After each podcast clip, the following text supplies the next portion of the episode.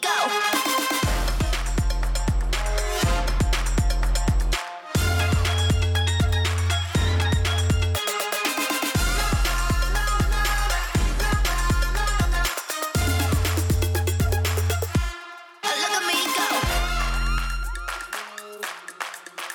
Selamat pagi dan selamat datang ke Stadium Kawasaki Todoroki untuk kita menyaksikan perlawanan yang kelima bagi saingan peringkat kumpulan AFC Champions League 2023. Pertemuan di antara Kawasaki Frontale menentang Johor Darul Takzim. Yang mana antara ini boleh dilakukan oleh yang mana satu crossing di bahagian tengah mudah. Jaringan ini berlaku. Serangan yang dilakukan oleh Kawasaki. Leandro terkena tiang dan masuk. Berarti untuk Bergson. Pada semula buat Kawasaki memburu jaringan yang ketiga. Tanuka Masinio. Menewaskan Cihan Azmi. Kali ini Bergson untuk JDT. Bergson. Oh sayang. Hantaran tanukannya yang dilakukan dan percubaan yang kedua. Yuko Bayashi. Hai, tindakan ini untuk gol yang kelima. Satu set yang menarik daripada Tasem Miyashiro. Kawasaki Frontale 5, Johor Darul Takzim 0. Satu kekalahan yang sukar untuk ditelan tak kisah kalau anda bangsa Johor sekalipun ataupun bangsa Malaysia sebab bila JDT beraksi dalam ACL aku secara tak langsung ni semangat juga kerana JDT mewakili Malaysia kan. Dan apa yang aku lihat sebentar tadi adalah satu perlawanan di mana eh, seumpama JDT membelasah pasukan di Liga Super, benda tu terjadi kepada JDT dalam saingan pentas paling elit di peringkat Asia iaitu uh, saingan Asian uh, AFC Champions League ataupun ACL. Untuk perbincangan yang lebih detail kejap lagi tapi aku nak ucapkan terima kasih dulu kepada klip uh, yang kau nampak tadi cantik editing lawa apa semua semuanya datang hasil daripada usaha salah seorang editor kita yang bekerja keras pada ini namanya Uda. Dia baru kahwin so terima kasih kepada Uda kerana melakukan tugasan yang cemerlang pada hari ini untuk memulakan program BDB. Hari ini aku tidak kesorangan macam biasa aku ada dua tetamu istimewa. Yang pertama ni buat kali pertama melakukan penampilan dari Tinker Studio dan juga dia ada channel juga dekat YouTube nama dia Fakput. Yes. Apa khabar? Fakri Putra. Khabar baik. Khabar baik. Steady eh? Steady. Fan Arsenal. Fan Arsenal. Sekarang ni rasa macam gajah di atas dahan pokok ke macam mana? Ya betul. Dia rasa yang sama macam season lepas. lah. Chun Hang, you're back bro. Thank you, thank you. Ooh. Uh, pertama sekali, terima kasih atas jemputan ke BDB. Dan uh, yeah, I'm back. Oh, sekarang ni dia rajin buat kan? video untuk Stadium Astro kalau kau notice Ya. kan. Ha, dia baru buat video Newcastle. So aku rasa macam kadang-kadang dia je seseorang yang memahami krisis-krisis yang tengah dilalui oleh fan-fan Newcastle kat Malaysia. Sebab MU pun ada krisis Betul. dekat Itu uh, injury semua kan. Hmm. Betul betul. Tak dinafikan. Okey, kita melengahkan masa. Uh, aku nak ingatkan juga korang sebelum kita start, uh, kita ada quiz BDB pada hari ini di mana kita akan memberikan hadiah istimewa daripada Stadium Astro ni milik korang. Ingat t-shirt saiz L ya. So kalau saiz kurang atau terlebih jangan try call lah. Okey, uh, tapi isyarat memanggil itu akan ke udara sekitar segmen yang kedua nanti. Semua soalan berdasarkan apa yang kita bincangkan pada hari ini. So kau kena stay tune daripada mula sampai habis. Kita mulakan dulu dengan review perlawanan di antara Kawasaki dan juga mm-hmm. JDT sebentar tadi. Agak sukar untuk ditelan sebab kita nampak benda-benda yang kita tak biasa tengok hmm. dalam permainan JDT. Fakput, apa yang aku nampak adalah pressing JDT yang seumpama tidak menjadi mungkin disebabkan counter press lawan betul. yang tidak memberikan masa untuk diorang berlega dengan bola sebagai hmm. Arif Aiman tak bukan nak kata tak menjadi tapi kita tak nampak Arif Aiman dapat hmm. main sekalipun dalam game ni. Hmm. Kan kita jangan nak salahkan Matthew Davis ke Oscar Ribas ke siapa-siapa hmm. tetapi hakikatnya JDT tidak bermain bola sepak JDT pada hari ini. Betul betul betul. Setujulah dengan uh, statement tu dan boleh nampak yang sebenarnya uh, counter pressing yang ditunjukkan oleh Kawasaki Frontale Kawasaki Frontale dia punya pressing tu memang sangat orang kata high press lah. Agresif Ha, kan? agresif. Dan Agresif. kalau boleh kalau kita tengok match tu, dia punya pressing tu dia in a team tau. Bukan personal pergi press. Ah, betul, Ha, betul. bila JDT pegang bola je, dia akan ada 2 3 pemain yang akan buat pressing tu. Hmm, seolah-olah well drill, well disciplined eh, Jun Hang. Betul. Eh. Ya dan kalau Betul. kau perasan ah, kalau, uh, di sini kita ada sedikit uh, rangkuman-rangkuman highlight di sini banyak peluang yang dicipta di belah kiri. Yep. Yang itu bagi saya menunjukkan satu weakness lah hmm. di sebelah hmm. kiri. Dan crossing-crossing semuanya dicipta di bahagian kiri hantar ke bahagian uh, far post. Iaitu mereka memang target Matt Davis di bahagian uh, Betul. di bahagian situ lah. Betul. Agak terkejut juga melihat Matt Davis kalau tengok dalam game ni hampir ke semua gol mungkin positioning atau kedudukannya boleh dipersoalkan. Dan kita nampak agak terang uh, Esteban Solari yang mungkin tidak berpuas hati dengan uh, penampilan Oscar Arribas pada hari ini sampai dia digantikan dengan Corbin Ong. Dan bila hmm. Corbin masuk kau nampak buat pertama kalinya ada hantaran lintang untuk JDT hmm. untuk try score. Bergson ada peluang keemasan untuk skor tak dapat skor tapi hakikatnya JDT outplayed dalam game ni. Ya betul juga. Um, dan ini adalah satu benda yang orang kata satu prestasi yang kurang baik daripada JDT dan yeah. aku rasa mereka memang memang miss dia punya Cobbing On punya energetic presence mm. di belah kiri mm. sebab kita tahu dia adalah seorang pemain yang sangat-sangat efektif dari sudut pandangan attacking. Betul. Dia akan overlap, dia akan buat crossing. Nah, aku rasa bukan, bukan kata Oscar Rebus uh, bukan pemain yang uh, yang yang yang baik yang, yang, yang kurang baik atau atau apa tapi Corbin On bagi saya memberikan impact yang lebih positif dalam pasukan tu. Dan uh, kita kita boleh nampak uh, like like what I said just now dia, dia punya chances considered banyak di belah kiri. Jadi itu adalah satu aspek yang perlu diperbaikikan lah. Um, korang rasa ada unsur-unsur sedikit naif tak dengan selection Esteban Solari? Bertandang ke laman lawan in Japan, antara pasukan ialah pasukan terbaik dalam kumpulan. Kalau hmm. sebelum ni pun kau dah nampak dia orang dekat 12 mata kan? Hmm. Busan dengan JDT 6 mata. Menampilkan apa four attackers dalam kesebelasan utama yang kau nampak. Of course Arif Aiman akan sentiasa start dekat belah kanan. Tapi kau nampak Forestieri kau nampak Bergson kau nampak Haverty tiga-tiga start dalam game ni. Tapi bila kau nampak perubahan-perubahan yang dilakukan nampak sedikit stabil bila ada Syarul Saad masuk Corbin Ong masuk. Adakah dari segi selection tu mungkin terlalu orang kata berani hmm, memakan menyerah. diri barangkali hmm. uh, aku rasa macam sebenarnya JDT walaupun dia dah buat perubahan pemain adalah sedikit dia punya perubahan tu tapi hmm.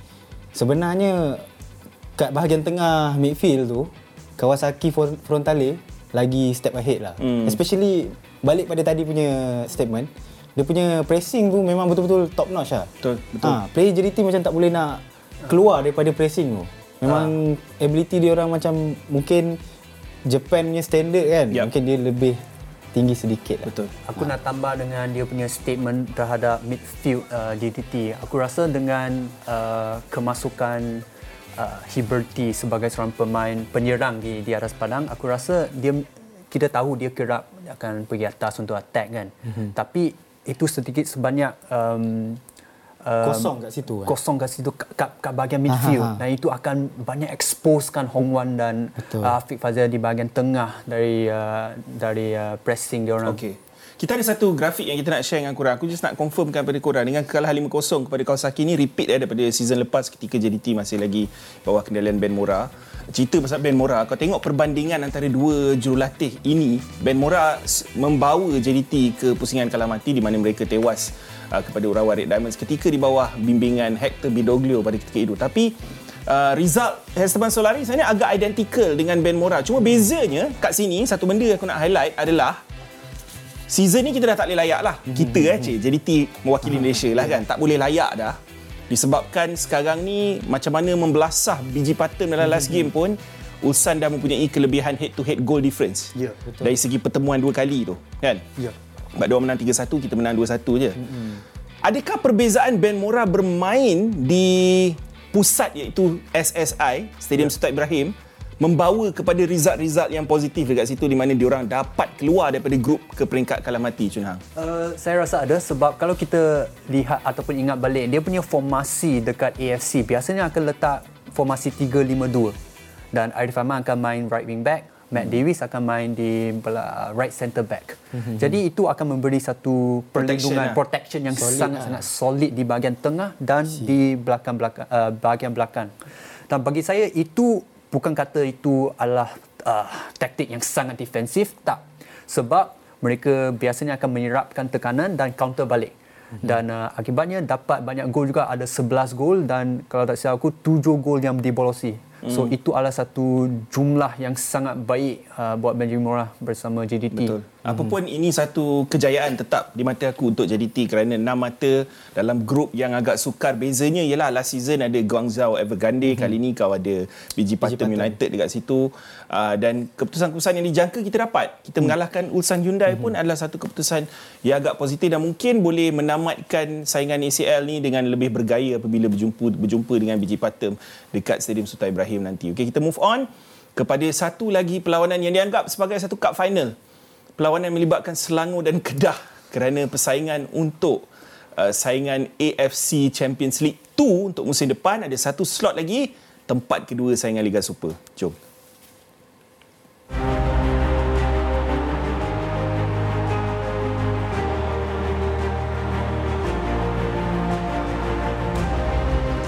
Lafiq sekali lagi dengan lariannya daripada sebelah kanan merembat. Itu dia. 3-0. Open goal yang pertama. Andri Orozco. Cantik antara tangan Kano. Tidak dikawal langsung Syahrul Nazim. Satu lagi peluang untuk Hendrik. Epidayo oleh Segun. Membantu. Dan Balotelli mencari ruang pada dirinya. Peluang pada Balotelli. Ditinggalkan kepada Epidayo. Epidayo malam ini. Bahaya kedudukan ini. Iron dalam kawasan penalti. Lorongan untuk Bukhari Ajmal. Tidak menunggu lama. Masih lagi Iron. Percubaannya baik dan itu dia. Jaringan yang ke-22. Sedap pula suara pengulas game Selangor dengan Perak tu 4-0 kan Semangat dia lain macam. Aku nak aku nak, aku nak cari lah siapa pengulas uh, Okey ini kedudukan untuk slot kesaingan Asia. Kenapa musim ni korang semua sedia maklum? Disebabkan JDT dah menang Piala FA So maknanya kalau KL City menang itu diorang boleh layak lah dalam Piala FA tapi tak dapat sebab JDT menang. Tempat kedua ni akan dijadikan slot kesaingan Asia. Sebab harus diingat format dah berubah. Kita cuma ada dua slot sahaja ke Asia. JDT dah confirm satu. Satu lagi adalah tempat kedua Liga Super. So sekarang ni congak dia simple. Selangor di atas dengan 2 poin. Kalau diorang menang dengan Kedah dekat Darul Aman pada 2 Disember nanti, diorang dah confirm layak selaku pasukan kedua yang akan ke AFC Champions League 2. Hmm. Ha, nama pun dah tukar, bukan Piala AFC lagi dah. Okay, AFC Champions League 2, JDT akan layak ke AFC Champions League Elite. Itu dah confirm. Tapi kalau tengok dari segi perspektif Kedah pula, kalau diorang menang dengan Selangor, diorang masih lagi kena mengharungi cabaran daripada Sabah dalam game terakhir untuk wajib menang lah ha. untuk layak ke saingan uh, AFC Champions League 2 tu lah. So ya. dia masih open sebab apa-apa je boleh berlaku dalam bola sepak. Hmm. Dan Kedah dan Selangor ni memang satu pertarungan yang menarik. So Fak Put, di mata hmm. kau, Selangor menang dengan bergaya last game, kalahkan hmm. Perak 4-0. Kedah pun menang dengan bergaya, kalahkan Kelantan. Kelantan. Yang nampak gaya ni semua orang mengalahkan Kelantan sekarang ni. 6-1. Okey. Adakah kau merasakan game ni akan menjadi penentu sebab sekarang ni dah ada cerita pasal lanjutan kontrak Cheng Ho, mm-hmm. dah ada cerita pasal perbincangan kontrak baru dengan Faizal Halim. Betul. Ya. Kiranya kau dah tak ada ruang untuk buat mistake. Kau wajib menang game mm-hmm. ni ataupun minimum seri lah. Kau rasa Selangor yang lebih bersedia untuk saingan uh, AFC Champions League 2 musim depan? Okey, kalau kita mungkin boleh relate sikit dengan JDT tadi. Okey. Sebenarnya uh, Selangor punya track record uh, five last matches lagi baik pada JDT lah. Ha. Tapi kalau nak kata Selangor dia akan bertandang ke Stadium Kedah Darul Aman yang mana Facebook Kedah Darul Aman dia ada mengajak semua peminat-peminat Kedah untuk turun padang. Ha. so okay. mungkin itu dia mungkin kita nampak macam oh mungkin biasa je kot. Ha. Tapi sebenarnya mungkin akan beri kesan yang besar lah kepada Selangor hmm. dengan nak berjumpa dengan penonton-penonton daripada Kedah ni. Aku nak add on juga Aha. kalau kita lihat kepada rekod home mereka dekat Kedah mereka menang 8, seri 1 hanya kalah 3 kali. Eh, ah hanya kalah 3 kali. Dan itu adalah satu rekod yang sangat baik. Betul, betul. Yang sangat-sangat baik. Lebih baik daripada Selangor. Hmm dan uh, hanya GDT di dalam Liga Malaysia yang lebih baik daripada yang memiliki rekod yang lebih baik daripada Kedah. Maksud kau home record lah. Home record, home hmm. record. Tapi yang lebih menarik, Kedah adalah satu-satunya pasukan yang seri dengan yeah, JDT dalam saingan Liga Super. So itu uh-huh. memang akan menjadi satu tumpuan lah kepada kita. Mengatakan apa kepada kita?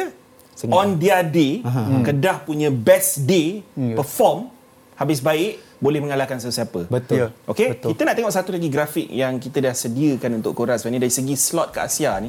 Sebab ramai yang masih lagi tak faham dari segi slot allocation untuk tahun 24-25 ni.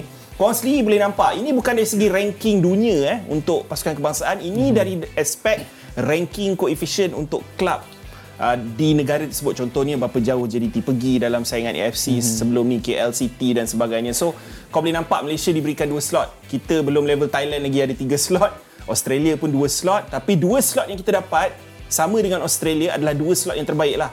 Kita dapat tier 1 which is AFC Champions League Elite uh, dan juga tier 2 which is AFC Champions League 2. Mm-hmm. Yang ketiga tu dikenali sebagai challenge uh, challenge league AFC yeah. yang kira third tier lah kan. Conference League lah maksudnya. Uh, Conference League lah. Dia macam kalau dalam UEFA ni Champions League, uh, Europa dengan Conference League lah. Dia, dia macam tu lah. So itu itu penjelasan yang dengan cara simple untuk bagi korang faham dari aspek dua pasukan yang akan mewakili Malaysia di pentas Asia. Uh, Chun Hang, bila melihat pasukan Selangor ni, momentum tengah cantik, Cheng Ho tak kata tak ada apa-apa injury sekarang ni. Hmm. Tapi Selangor ni pun ada macam Hiccup. sejarah hiccup juga hmm. apabila beraksi dalam high stakes punya game. Orang kata game yang kau dalam tekanan, kau wajib wajib tak kalah secara minimum. Ya. Kau rasa ini adalah momen di mana Selangor akan menghadapi kesukaran? Okey. Uh, agak kontroversial sikit tetap tetapi asalkan uh, Richmond Buake tidak diturunkan aku rasa memang dia punya uh, attacking unit akan lebih lancar. Dan hmm. ini bukan satu kritik kepada Richmond tetapi uh, bagi saya dia bukan seorang uh, penyerang yang sesuai dalam sistem Tan Cheng Ho sebagai seorang target man yang yang uh, dimahukan oleh Tan Cheng Ho sebenarnya. Dan bagi saya um, elok je kita bagi chance kepada Aaron, Aaron De Valle. Hmm. Tapi last game pun dia tak dia masuk sebagai pemain gantian je pun. Ya. Richmond ah. Ya dan aku rasa dan akibatnya boleh nampak 4-0 terhadap hmm. Perak dan itu adalah satu keputusan yang baik dan bagi saya mereka perlu um, kekalkan uh, kekalkan kekalkan Aaron sebagai penyerang mereka sebab at the very least dia boleh press dia memiliki kebijaksanaan dari segi movement di dalam kotak penalti. Walaupun dia punya finishing agak uh, Baru agak nak cakap. Conversion tak, rate dia. dia conversion rate semua tak tajam lagi. Mm-hmm. ataupun tak setajam Ifedayo yang uh, kita tahu adalah seorang penyudah yang Baru nak sangat sangat baik. Tetapi bagi saya dia adalah seorang pemain yang lebih efektif daripada Richmond tak dinafikan dan kita nampak dari segi jaringan pun of course uh, Iron Del Valle adalah top scorer sekarang Liga Super dengan 22 gol mm-hmm. meninggalkan Forestieri tak silap aku dengan 19 pada ketika ini tapi cerita pasal pasal apa yang Chun Hang cakap tadi eh pasal mm-hmm.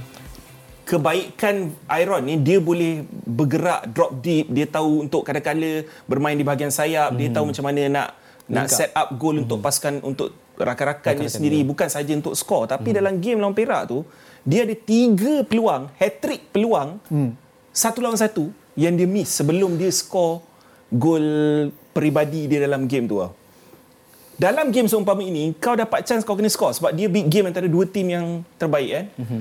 Kau rasa ini akan menjadi satu ujian besar untuk Iron Del Valle? Ini season pertama untuk Aaron kan. So kita nak judge dia kita nak versuskan dia dengan Ifedayo yang mana dah main banyak kali dekat dalam liga ni. Pernah main untuk Selangor ke? Ah pernah main untuk Selangor juga. Rasanya tekanan jugalah untuk Aaron tu kot. Maksud kau hmm. Ifedayu lebih klinikal lah Yes. kalau dapat Ya. peluang. Aha. Dan kalau kita membandingkan kedua-dua profil ini, aku rasa Ifedayu dia lebih kepada seorang penyudah yang cukup klinikal. Mm. Seorang striker lah, striker. Maksudnya dia punya finishing sangat klinikal, sangat efektif. Tetapi uh, Aaron bagi saya adalah seorang pemain yang lebih sesuai digunakan sebagai seorang pemain nombor 10 ataupun hmm. second striker. Dia bukan main striker bagi saya. Betul. Tapi dia lebih sesuai menjadi seorang second striker untuk link up dengan uh, dengan Faizal Halim, Mukairi di bahagian bawah sikit tetapi um, dan movement dia, movement dia untuk masuk ke dalam kotak penalti melakukan uh, sentuhan emas untuk menjaring gol itu adalah uh, bagi saya aspek ataupun uh, benda yang mencuri tumpuan saya lah Okey. tentang Aaron. Orang kata ibarat cup final tu sebab uh, seruan untuk penyokong-penyokong Kedah untuk membanjiri stadium aku rasa uh, untuk membeli dan memenuhi 25,000 uh, tempat duduk dekat stadium Darul Aman tu sebab kedua-dua tim menganggap ia adalah satu ibarat final kan mm-hmm. dan kita menjanjikan satu perlawanan yang menarik pada 2 Disember nanti. Akan dibawakan di Astro Arena. So jangan lupa ataupun janji anda untuk melihat uh, slot timing game uh, Kedah dan juga pasukan Selangor di Darul Aman nanti. Kita akan berehat sebentar. Bila kembali selepas ini fokus kita tak arah kembali kepada Liga Perdana Inggeris. Man City Liverpool Newcastle Chelsea Everton Man United semuanya akan dibincangkan. Jangan ke mana-mana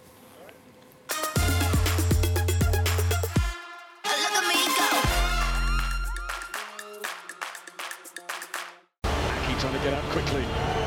It's Darwin Nunes header. Following up was Diogo Jota. Saki to Haaland. That's the sight of goal he wanted. He becomes the fastest player to 50 goals in Premier League history.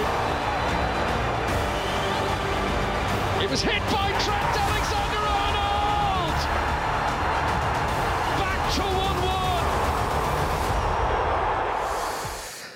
What a player lah Trent Alexander-Arnold yang sepanjang game tu terpaksa berhadapan dengan seorang uh, left winger yang cukup cukup orang kata antara dribbler yang terbaik lah. Kalau kau rasa Alan Saint-Maximin tu gila dribble, Mamat ni pun 2 kali 5 juga.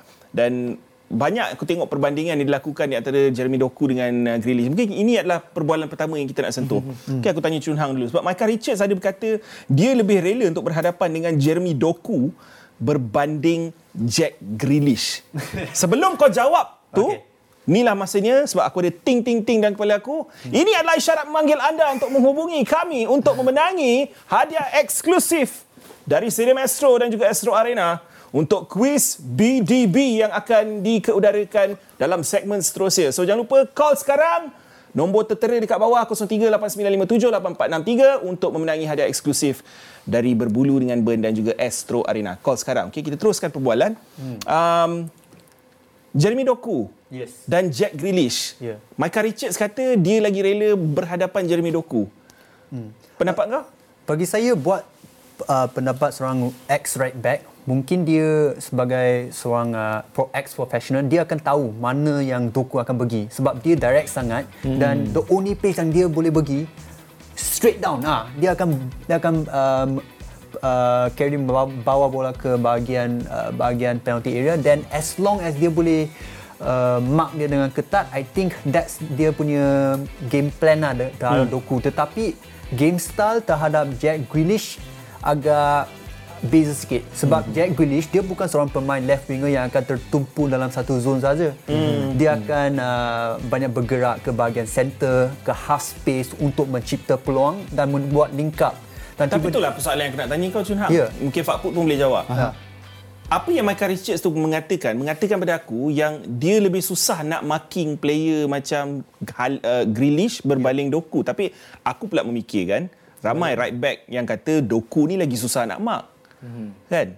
Sebab Jack Grealish more kepada zonal player kan in a way kan? Ya. Hmm. Dan okey, uh, dari segi zona zona kat situ dia memang memiliki teknik yang baik hmm. dan kebijaksanaan yang lebih matang. Dan bagi saya uh, selagi ada selagi kau ada kebijaksanaan yang sangat baik, um, chances are ada banyak kombinasi play di situ.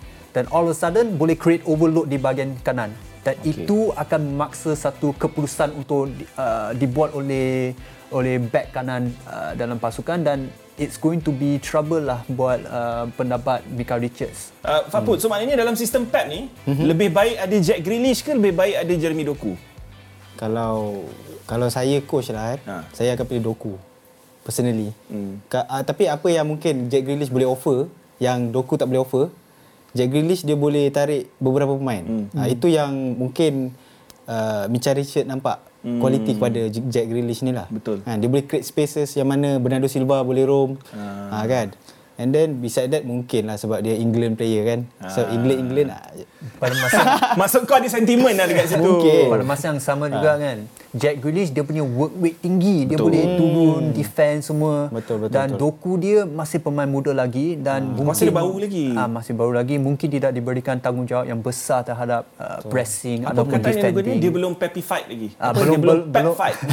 belum masuk dalam sistem Pep lagi. Ah, Ah, betul, belum betul, lagi. betul, betul. Okey, uh, cerita pasal uh, 50 gol yang dijaringkan oleh Erling Haaland dalam 48 penampilan adalah yang paling kurang hmm. daripada mana-mana star striker sebelum ni. Alan Shearer pun lebih 60 game, hmm. Andy Cole pun sama, Ruud van Nistelrooy pun lebih 70 game tak salah. Eh, Salah pun 72 game baru dapat 50 gol pertama tau, dalam EPL sahaja. Yes.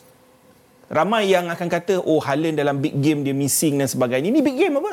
Hmm. Dia punya gol tu adalah daripada satu chance, satu gol. Kadang-kadang kau akan nampak dia miss dua tiga chances. Dalam game ni, dia dapat one chance tu dan dia berjaya klinikal hmm. dengan peluang tu. Yes. Uh, dan bagi saya, I mean, apa yang lagi kita boleh katakan dengan keistimewaan, kemampuan Erling Haaland. Gol demi gol, dia bagi saya antara penyerang yang paling digeruni hmm. di dunia bola sepak. Hmm. Bukan saja di Eropah, tetapi di dunia bola sepak. Dan um, bagi saya kredit juga perlu diberikan kepada Cap uh, Pep Pep Cap, eh? Pep. Cap boleh. Cap boleh kan tak sebab dia captain saya Oh, buat Okey, FPL pandai, pandai Ah. cover. Nampak? Dah lama masuk TV dah pandai cover dah. Ha. tak tak berbalik kepada question uh, dan kredit perlu mm-hmm. diberikan kepada Pep sebab dia mencatatkan satu sistem yang baru untuk mm. mengeluarkan potensi penuh Erling Haaland. Betul. Dan kita boleh nampak ni 5 uh, 50 gol ni dalam 50 ni mm-hmm. 48 adalah gol tap in ataupun gol di dalam kotak penalti. Mm-hmm. 48. Mm-hmm. Poacher lah memang poacher. Betul. So, Menyentuh tentang Liverpool sebab Liverpool fans pun nak juga dapat kredit sebab diorang walaupun dalam game ni tak ada banyak mungkin first half ada beberapa chances yang jatuh pada Nunes. Hmm. tapi second half pun kau nampak macam City mendominasi game ni lah. Tapi hakikatnya cara Liverpool score ibarat cara Man City score juga. Bukan nak kata banyak Betul. gila peluang daripada kesilapan Alisson tak salah aku datang ni gol City tu. Ha-ha. Sebelum kita cerita pasal Alisson, Alisson, aku nak cerita pasal improvement yang kita nampak agak mendadak peningkatan defensif structure Liverpool. Virgil van Dijk dah almost kembali kepada Virgil van Dijk yang kita kenal season 3 season yang lepas. Mm-hmm. Um, Trent Alexander-Arnold walaupun kau nak kata dia ada masalah berhadapan dengan Doku tapi tak benar-benar kena poket dengan Doku pun Ya. dalam game ni. betul. So kau nampak itu satu improvement yang sangat ketara di mana Liverpool dengan adanya defensive structure tu boleh kembali menjadi satu force yang boleh mencabar untuk title pada musim ni. Hmm, nampak better lah than last season Liverpool especially dalam defensive side dia kan. Ha, tapi mungkin Ben tadi pasal Doku tu I sedikit disagree lah. Okey, apa dia? Aha. Kenapa? I rasa macam Doku dia betul-betul cook trend. Oh, trend, eh? Ha, dia betul-betul kena masak tau. Dia aktif, kalau kita tengok gol tu dia akan tutup 80% yang tu, terjadi. Eh? Okay, Ah, fair itu lah, I fair, rasa lah. Sebab ada yang nampak macam tu. Macam Pak Put, tu, ap- apa yang dia tak setuju dengan aku tu, aku setuju juga. Mhm. Mm-hmm. In a way yang dia tak setuju dengan aku tu. Sebab ada yang kata that uh, Doku cook Ya. uh, trend. Tapi kalau dia cook trend, berapa, mesti ada banyak chances City dalam game ni. Aku tak nampak chances tu. Uh, ada yang kata bahawa chances yang dicipta oleh Doku semua adalah half chances.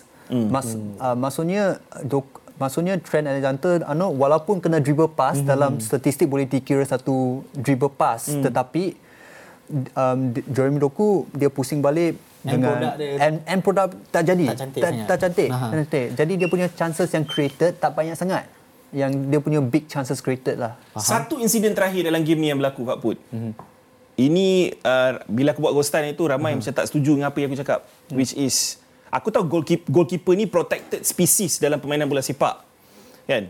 Mm. Tapi bila aku tengok cara Akanji leaning towards uh, Alisson mm-hmm. untuk insiden di mana Ruben Dias score tu dibatalkan. Mm. Aku rasa itu adalah satu situasi yang terlalu soft. soft. Mm. Kau setuju tak? Setuju? Soft uh, ini mungkin akan buat uh, rivalry antara Arsenal Newcastle Fan Liverpool bangkit. memang tak setuju lah kan. Ah, Tapi contoh. nak memetik balik insiden Jo, yang Jolinton Gabriel. Okey, Yeah. fair. Sila, sila, sila. Okay. Aku tahu. So kalau kita compare lah kan, kan apa yang terjadi memang ui berbeza lah kan. Kita tengok MC punya action uh, terhadap Alisson tu memang very soft lah. Itu itu deserve deservedly goal sepatutnya. Uh, bagi hmm. saya saya tak tak setuju. Me, itu memang foul. foul. Bagi saya sebab kalau kita tengok dia punya replay, slow motion replay, mm-hmm. Aganji memang sentuh punya Oh, dia ya, punya tarik, ah, ya, ya. tak ada Okey. tak ada tarik tetapi ada sentuh, sentuhan yang yang agak besar juga dekat dekat Alisson punya tangan. Dan sekiranya ada satu uh, orang kata um, disturbance di situ, mm-hmm. aku rasa patut dibatalkan gol. So it's a good good Lagi-lagi decision masa bagi dia saya. nak try tangkap bola. Ya. So mungkin waktu lah, waktu ia berlaku mm-hmm. mengatakan ia adalah satu faul. Aku boleh terima benda tu bukan nak kata aku Ya, ya, sentiasa betul, senti- pada setiap masa kan. Uh, okay, kita nak move on kepada satu lagi topik yang menarik adalah pasukan Chelsea yang memberikan harapan palsu kepada fan-fan mereka. Aku kesian. Uh, tapi sebelum tu jom kita tengok ni dulu.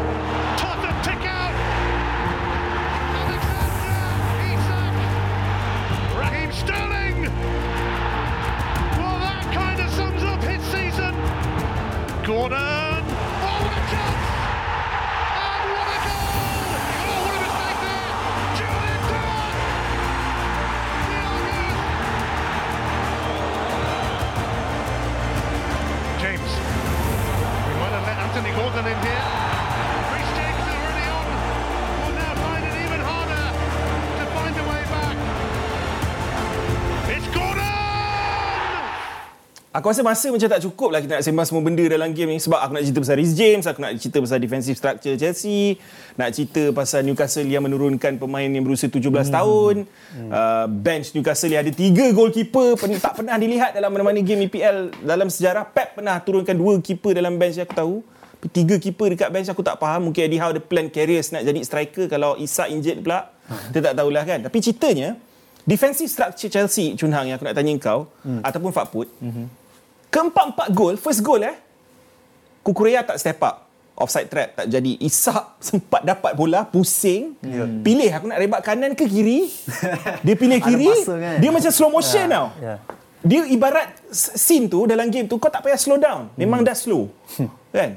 Lepas tu Thiago Silva punya mistake. Kau tahu Rhys James punya red card. Um, tak ada siapa mark Lascelles ketika dia ada free header dalam box. Semua ni adalah defensive structure punya mistakes. Kenapa agaknya ia berlaku? Adakah disebabkan rehat 2 minggu international break momentum tu dah lari daripada game City dengan Spurs yang dia menang itu? Mungkin uh, satu faktor bermain di Newcastle kan. St. James Ah, Park. Itu satu. Dan mungkin juga uh, Chelsea ni dia dalam satu momen yang tengah up tau. So dia mungkin sedikit overconfident. Ha, in some way lah. Dan saya saya rasa bila Thiago Silva still main kan. Hmm. Saya rasa dia macam dia dah macam mana eh? Mungkin game ni akan menimbulkan persoalan buat fans Chelsea semua. Ya, dia- dia patut kekal atau tidak? Ha. Saya sangat setuju sebab okey, kalau kita lihat kepada mistakes. career dan longevity Thiago Silva, Ya. tidak boleh dinafikan dia adalah seorang uh, Legend. legend Ah, of the game. betul, betul, okay? betul. Biasanya orang orang akan guna terma-terma seperti Rolls Royce untuk menggambarkan seorang uh, centre back. Tapi Yes. buat uh, Thiago Silva bagi saya dia punya terma yang paling sesuai adalah Toyota sebab Okey okey bukan tu. tak tak. Kalau Thiago Silva dengar sekarang dia hina dia. Okey rasa, okey. tak? Toyota atau BMW sebab longevity dia, Ah. Okey. reliability dia Yes. di bahagian di sebagai benteng pertahanan. Betul. Uh, sampai usianya sekarang ni 39 tahun uh, di tahap tertinggi itu adalah satu benda yang sangat-sangat uh, luar biasa. Tetapi tengok game ini aku rasa sudah masanya di mana dia perlu uh, think about dia punya future untuk nak besar ke tidak sebab hmm. boleh nampak lah ini this is not dia ini bukan kesilapan pertama dia juga sebab the previous game kita boleh nampak uh, ada ada dengan West Ham juga ada kesilapan di situ dan ini bukan pertama kali dia buat kesilapan yang besar terhadap gol sendiri hmm. Dan kalau kita lihat pada uh, pasukan Chelsea mereka juga ada banyak hmm. pemain centre back yang sangat-sangat muda yang sedang meningkat naik ada Levi Colwill yang uh, ada Badashele, Disasi. Disasi, mm-hmm. ada juga Shaloba, Trevor Shaloba di di mm. uh, squad mereka. Jadi aku rasa uh, sudah masanya um, Untuk menukar. Hmm. Uh, tapi okey, kau, kau kata pasal Thiago Silva punya isu ni, mm-hmm. aku tertanya juga bila kau spend 1 bilion untuk membeli ramai gila player muda and kau punya plan, okeylah dia projek mungkin 5 tahun atau 10 tahun aku tak pasti, kan? Tapi hakikatnya ia adalah projek. Kalau ada projek, kenapa perlu kau letakkan seorang centre back yang berusia 39 atau 40 tahun dalam kau punya first 11 sedangkan kau tahu satu hari nanti dia akan digantikan. Dan secara tak langsungnya, momentum itu akan diganggu sebab kau tak ada set pairing centre back kau yang hmm. akan bermain untuk majority game Betul, betul, dalam betul. season ni. Pendapat kau? Mungkin boleh uh, Chelsea boleh ambil cerminan kepada Arsenal punya centre back pairing. Kita boleh tengok macam mana dia build uh, dua-dua muda, hmm. Gabriel Magalhaes muda, Saliba pun muda dan proven boleh menjadi pair dengan sangat baik. Hmm. Dia tak semestinya uh, pairing dia tu mungkin kadang-kadang menjadi juga kalau ada macam leadership punya type of defender macam Thiago Silva, hmm. well experienced, sangat-sangat banyak experience. Tapi kederat dia tu.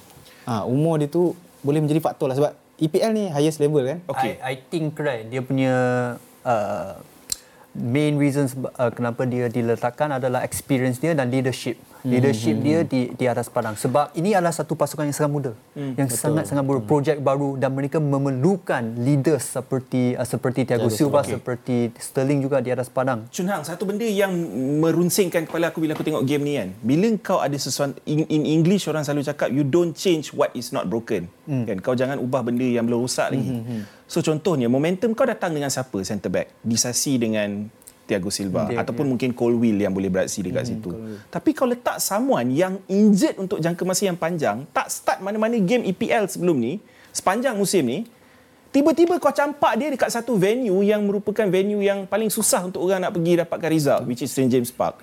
Untuk Badia Chile maksud aku. Maksud kau rasa itu antara faktor juga selain Kaisedo dimanjakan sangat dan tidak diturunkan dalam kesebelasan utama? Sedangkan ramai je player yang balik, balik daripada Amerika Selatan yang main untuk tim lain masing-masing. Uh, bagi saya Badas Shelley ni uh, aku rasa ini adalah satu keputusan yang mungkin mereka boleh nampak lah dari segi uh, play style mereka mm-hmm. sebab bagi saya Badas Shelley adalah seorang pemain yang boleh pass out from the back mm. lebih baik daripada Disasi itu pendapat saya dan mungkin mungkin itu dalam percaturan taktikal Pochettino mm. dalam game uh, nak melawan uh, Newcastle untuk play out from the back dan mula-mulanya kita boleh nampak pada Shelley ada membuat beberapa passes yang baik tetapi uh, kurang jadilah but I don't think uh, keempat-empat gol adalah uh, kesalahan atau, atau kesilapan besar daripada Chile sebenarnya yang bagi saya yang lebih bes, yang yang yang yang kita perlu uh, salahkan salahkan, salahkan hmm. is maybe Kukurela dan juga Thiago Silva. Okey, hmm. captain hmm. paling Cap- penting sebelum yeah. terlambat. Rhys James. Hmm. Adakah dia okey soalan aku adakah dia captain material? Tapi sebelum tu okay. aku nak explain dulu apa yang jadi dalam game. Dia mm-hmm. dapat kad kuning pertama tu sangat-sangat muda. Orang kata dalam bahasa Inggeris petulant. Mm. Bermaksud dia kad kuning yang sangat bodoh untuk diterima mm. lah pendek cerita eh. Uh, sebab dia tendang bola dia lambatkan permainan. Tu mm-hmm. first yellow card dia, second yellow card dia dia tak sentuh sangat pun Gordon. Tu sentuh sikit je tapi kau dah tahu bila Aha, kau dah buat mistake, yeah. player tu dah lepas kau. Kalau kau naik tangan, kau confirm akan kena kad kuning. Ikut peraturan, ikut law, ikut rules memang dua yellow card kena merah tu mm-hmm Betul. Mm-hmm. Tapi soft lah. Dari ha. perspektif seorang kapten pula Chun Hang, hmm. you're a captain. Ha. Adakah kau sebagai kapten patut buat benda-benda tak cerdik macam ni?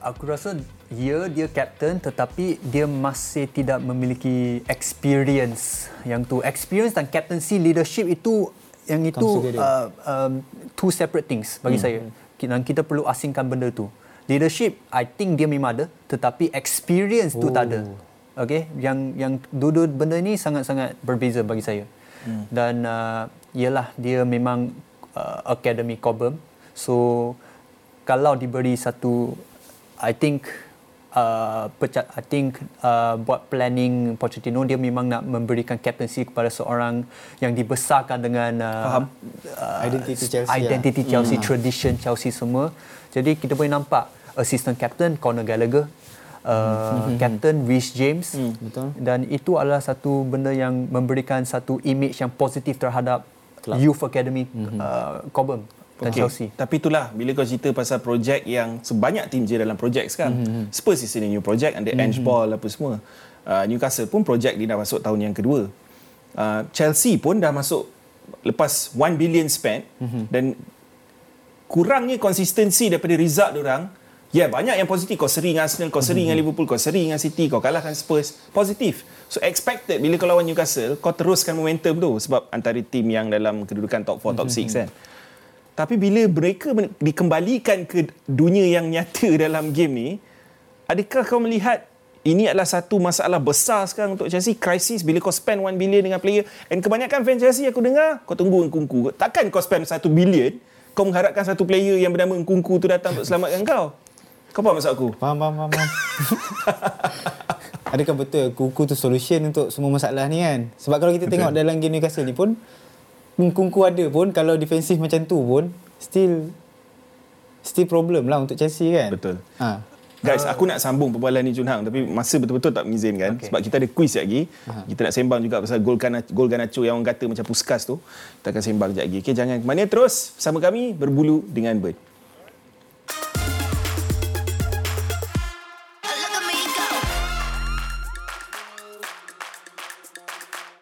Kena faham perbezaan dia eh. Rooney buat mungkin tak seberapa jauh macam Ganacho buat overhead kick tu.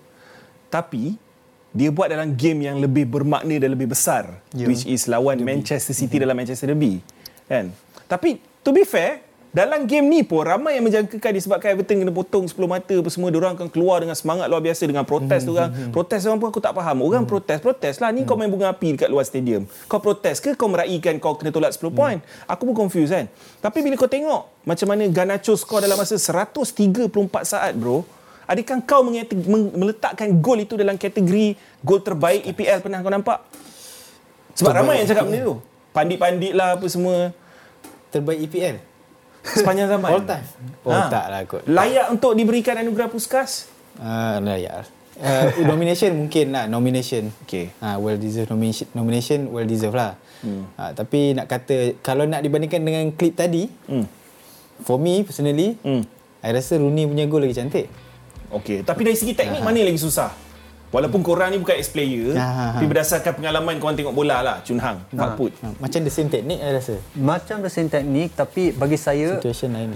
ini yang lebih cantik sebab dia berjaya menyelamatkan satu crossing yang agak belakang daripada Dalot. Ah, dia recover Dia lah. recover, berjaya recover dan uh, ten- dan uh, in the midst of recovery itu berjaya menj- membuat satu teknik yang luar biasa lah bagi saya. Aku setuju, aku setuju. Dan, Dan- gol macam tu layak untuk menang mana-mana game pun.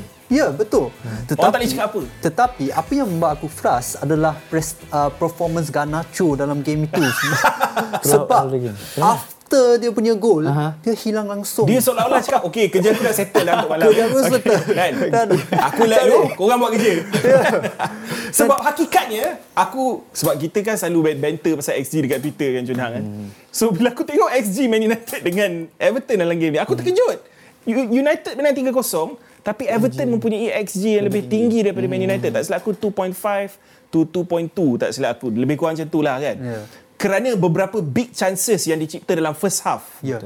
Terutamanya Calvert Lewin ada chance tandukan lepas tu Kobe Mainu. Kobe Mainu, Mainu seorang lagi player yang aku nak Betul. cerita. Yes. What a player yang perform. Kita semua dah tahu masa pre-season itu dia dah Hmm. perform masa lawan Arsenal tak silap aku Betul, dalam. betul, Arsenal ada tetapi malangnya kena injured bersama Real Madrid. Real Madrid dan dan akhirnya dapat dapat beraksi di sini lah. Dia nampak seolah-olah the best number six solution untuk Man United buat masa ni lah Cun Hang. betul. Aku rasa dia uh, perlu pair dengan Casemiro. Dia masih awal lagi tetapi uh, what he has shown buat sekarang ni sangat-sangat uh, meyakinkan sebab dia memiliki teknik yang sangat baik untuk mengutip bola daripada kedua-dua pemain pertahanan dan juga Onana untuk menjadi seolah satu seolah-olah satu jambatan untuk menghubungi uh, zon berbeza di atas padang. Dan Physicality dia bro. physicality pun ada, defensive work rate pun ada, satu goal line clearance pun Amazing, ada. amazing. Amazing Uh, aku aku performance. ya, aku terkejut sebab aku dengar ramai fan Man United sebut pasal dia ni hmm. dan aku tak nampak lagi secara kompetitifnya dia bermain dalam perlawanan Premier League. Ya. So bila aku nampak dia pada usia yang muda dengan kematangan ibarat 28 tahun walaupun dia berusia 18 tahun, sangat-sangat luar biasa. Tetapi sentuh pasal result ni, Ya. Ramai yang kata okay Man United is back sebab ini first game yang Man United menang lebih daripada perbezaan satu gol bro. kan? Tapi bila kau tengok XG tu dah men- menjelaskan sesuatu yang berbeza. Bila kau tengok betapa banyaknya big chances yang terlepasnya Everton nak score dalam first half tu mengatakan yang tim lain akan menghukum mereka kalau mereka dapat peluang macam tu. Betul. Pendapat kau is Man United orang kata kau tak lihat kau kena akui apa lima kemenangan berturut-turut. Hmm. Betulkan aku kalau aku salah Chun Hang? Uh, kalah dengan uh, Man City tetapi berdasarkan dengan Okey. form Tak adalah berturut-turut guide, maksud aku ah. uh, berdasarkan dengan form guide hanya Aston Villa yang lebih lebih positif lah dengan rekod mereka. dalam 5 atau 6 perlawanan terakhir tak salah Ya, aku kan. betul. So adakah ini bermaksud Man United hmm. orang kata dah mem- membuka satu buku yang baru lah. Ah, oh. Pendek cerita. Okay. uh, MU menang ni it's a sign of progress lah kan untuk MU. Daripada menang satu dah boleh menang tiga gol kan. Ya. Tapi sebenarnya balik pada apa yang Ben cakap lah. Expected goals untuk game ni. Hmm. You rasa you kan fans MU you, you, you tengok MU kan? Okay, I You think- rasa MU yeah. punya game bagus ke tak sebenarnya? Okay, I think soal ni lebih susun untuk I jawab lah. Ha, Sebenarnya MU not back. Jelas So, tu. MU is not back yet ah. Not back yet lah. Okay. Tapi kita boleh nampak uh, dan kita perlu akui ini adalah first game uh, uh, first game uh, Kobe Mainu, first game Shaw, Luke Shaw dalam uh, first game back daripada injury juga. Dan kita boleh nampak Martial baru berperform juga. Juga ada perform.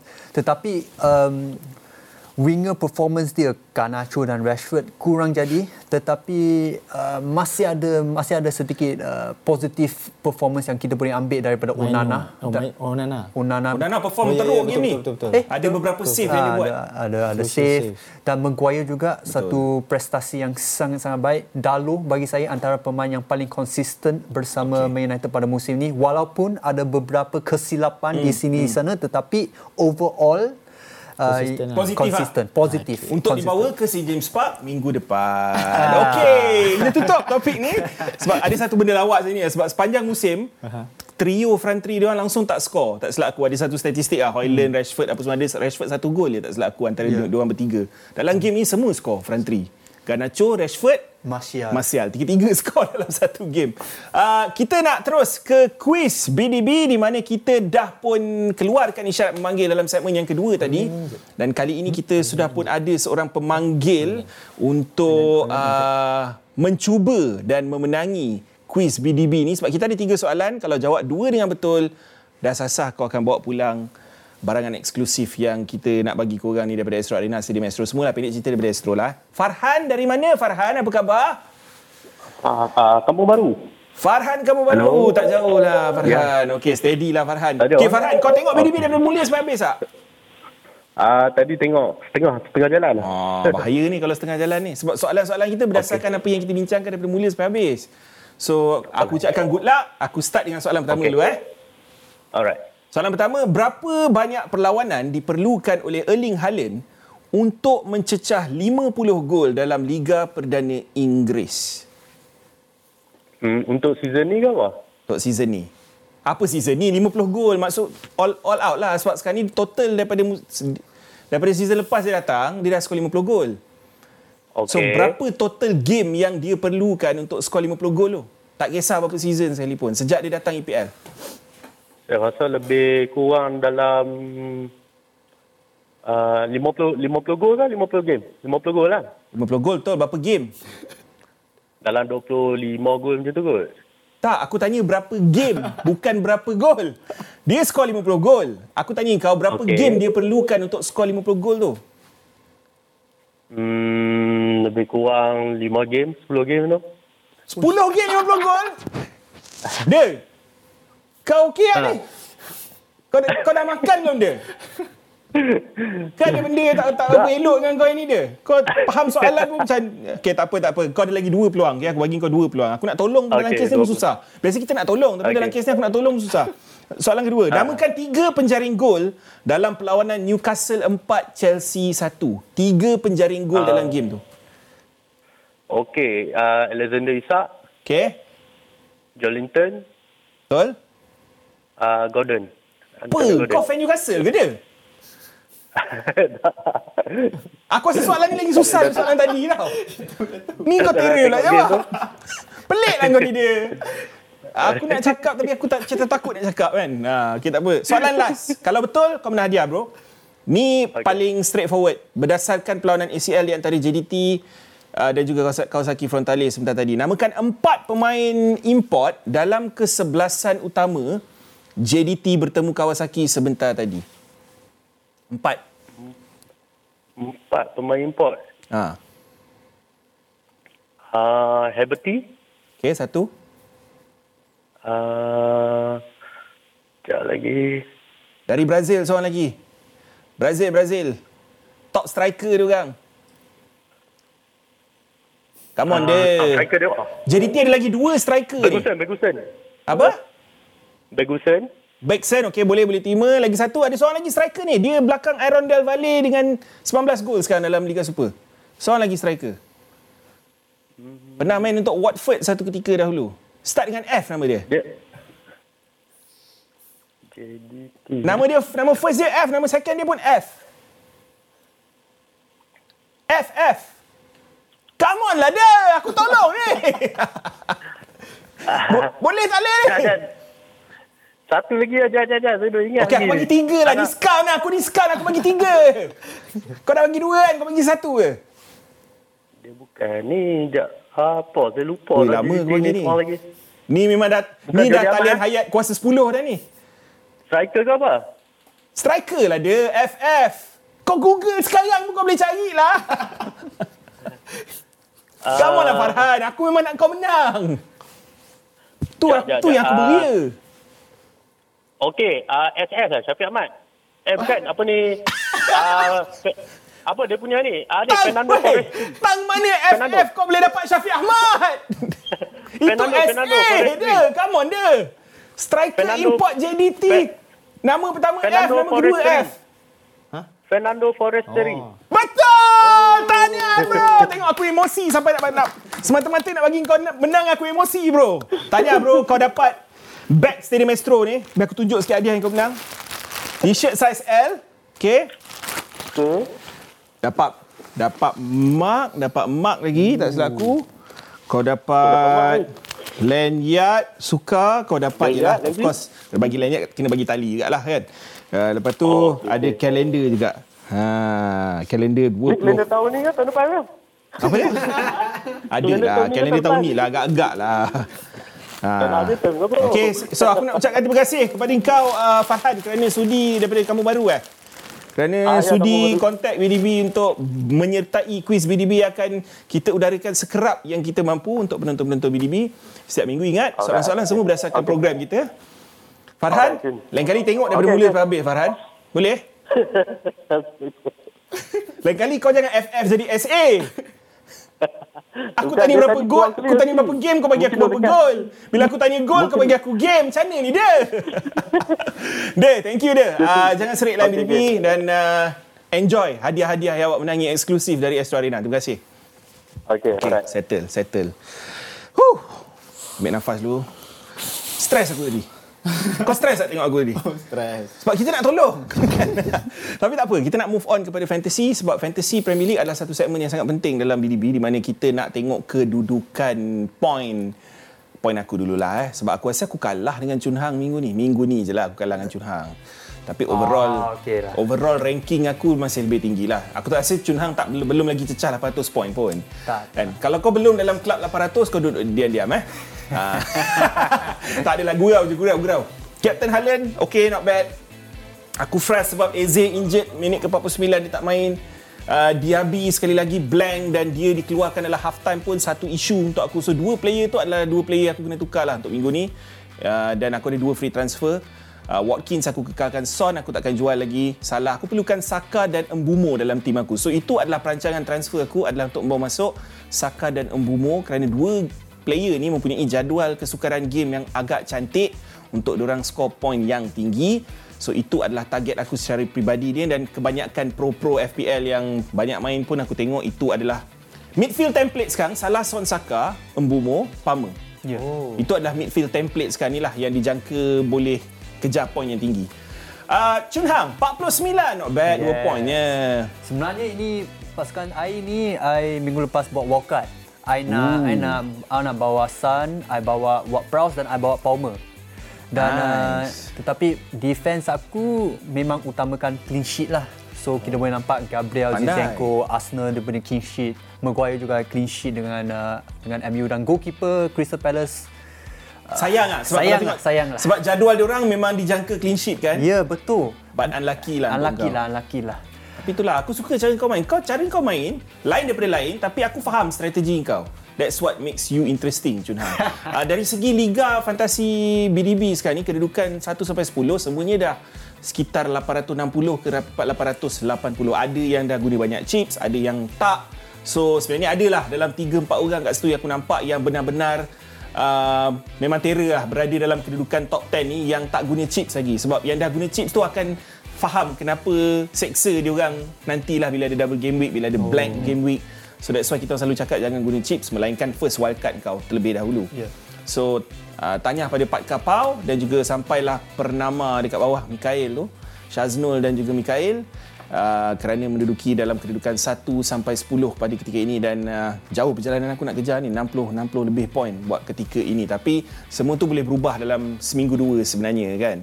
Untuk player bundle yang aku selalu suggest dalam mm-hmm. fantasy uh, segment dekat Ghostan, minggu ni aku suggest kalau nak save duit, kenapa kita kata player bundle sebab kau boleh save duit beli player ni. Hmm. Is Morgan Gibbs White. Morgan Giswold lah. Sebab kalau kau tengok dia baru ni dia ambil penalti kan. Ya betul. So penalty taker ni adalah satu lagi access untuk kau dapat point tambahan. Ooh. That's why ramai beli Cole Palmer. Ya. Sebab dia ambil penalti. Penalti, ya. Dia main teruk macam mana pun kalau dapat satu penalti, dia akan dapat point. Inter Pinnock adalah seorang lagi defender yang aku suggest. Kenapa? Walaupun dia ada blank game week dalam game week ke-18, dia ni antara defender yang selalu score untuk Brentford. Ya. Dan selalunya kalau bonus point dia akan menduduki kedudukan tertinggi kalau dia assist atau score atau even dia clean sheet pun Ya. dia akan duduk dalam kedudukan bonus point. So that's why Ethan Pinnock untuk defender kalau kau nak bajet 4.5 million, 4.6 kau boleh beli. Gibbs White pun 5 5 juta lebih ya. Uh, dialah nadi bagi aku penggerak utama Totten, uh, untuk Nottingham Forest. Ya betul. Memang dia punya chance creation shot, chart semua assist semua dia dia memang kuat di situ lah. Sebab dia memang dia punya playstyle memang uh, sebagai seorang playmaker dengan mm-hmm. dalam Nottingham Forest. Kan kita boleh nampak dia punya assist ber, uh, bersama Nottingham Forest berhadap mm. gol Elanga tu satu cross yang sangat-sangat baik Betul. dan juga satu set piece taker, penalty taker dan aku rasa Morgan White adalah satu pilihan yang sangat baik. So betul lah walaupun aku kejar Saka dengan Bomo tu untuk tim aku untuk structure aku untuk structure korang kalau kau nak save duit untuk belanja lebih banyak kepada player-player macam Saka mm-hmm. ke apa kau kena beli seorang dua yang murah kan mm. dan murah pun bukan sebarang murah tu player yang kerap bermain 90 minit tu yang paling penting Ya. Gibbs White Pinnock confirm akan main 90 minit Ya. sorry Fak Put eh, mungkin kau tak follow fantasy tapi aku nak ucapkan terima kasih pada kau Fak Put Baik. kerana join BDB pada minggu ni Bang. ada apa-apa kata-kata terakhir ke nak dikongsikan kepada penonton Uh, untuk pengalaman pertama sebagai kali fan Arsenal sebagai fan Arsenal eh, mengharapkan uh, Adakah kau rasa inilah momen di season ni? Untuk menang title? ha, Tak okay. berani. feeling tu dia berani. mungkin sebab uh, jalan our path di season lain. Okay, Ah, so- dulu kita dah dah lama jadi gajah Alright. kan. So this one Okay, masa tak mengizinkan, masa mencuburi kita. Thank you Chun Hang, thank, Thank you you. Fak Put. Kita tahu macam mana gajah tu panjat pokok. eh sorry, kita tak tahu macam mana gajah tu panjat pokok. Betul lah ayat aku ni? Ha, aku pun tak faham lah. Tapi kita tahu, confirm gajah tu akan jatuh. Sampai di sini saja berbulu dengan puan. Ingat kita bukan panik, kita bukan expert. Kita sekadar peminat bola sepak macam korang. Berbual bola sepak. This is BDB. Kita jumpa lagi minggu depan. Bye-bye. we go.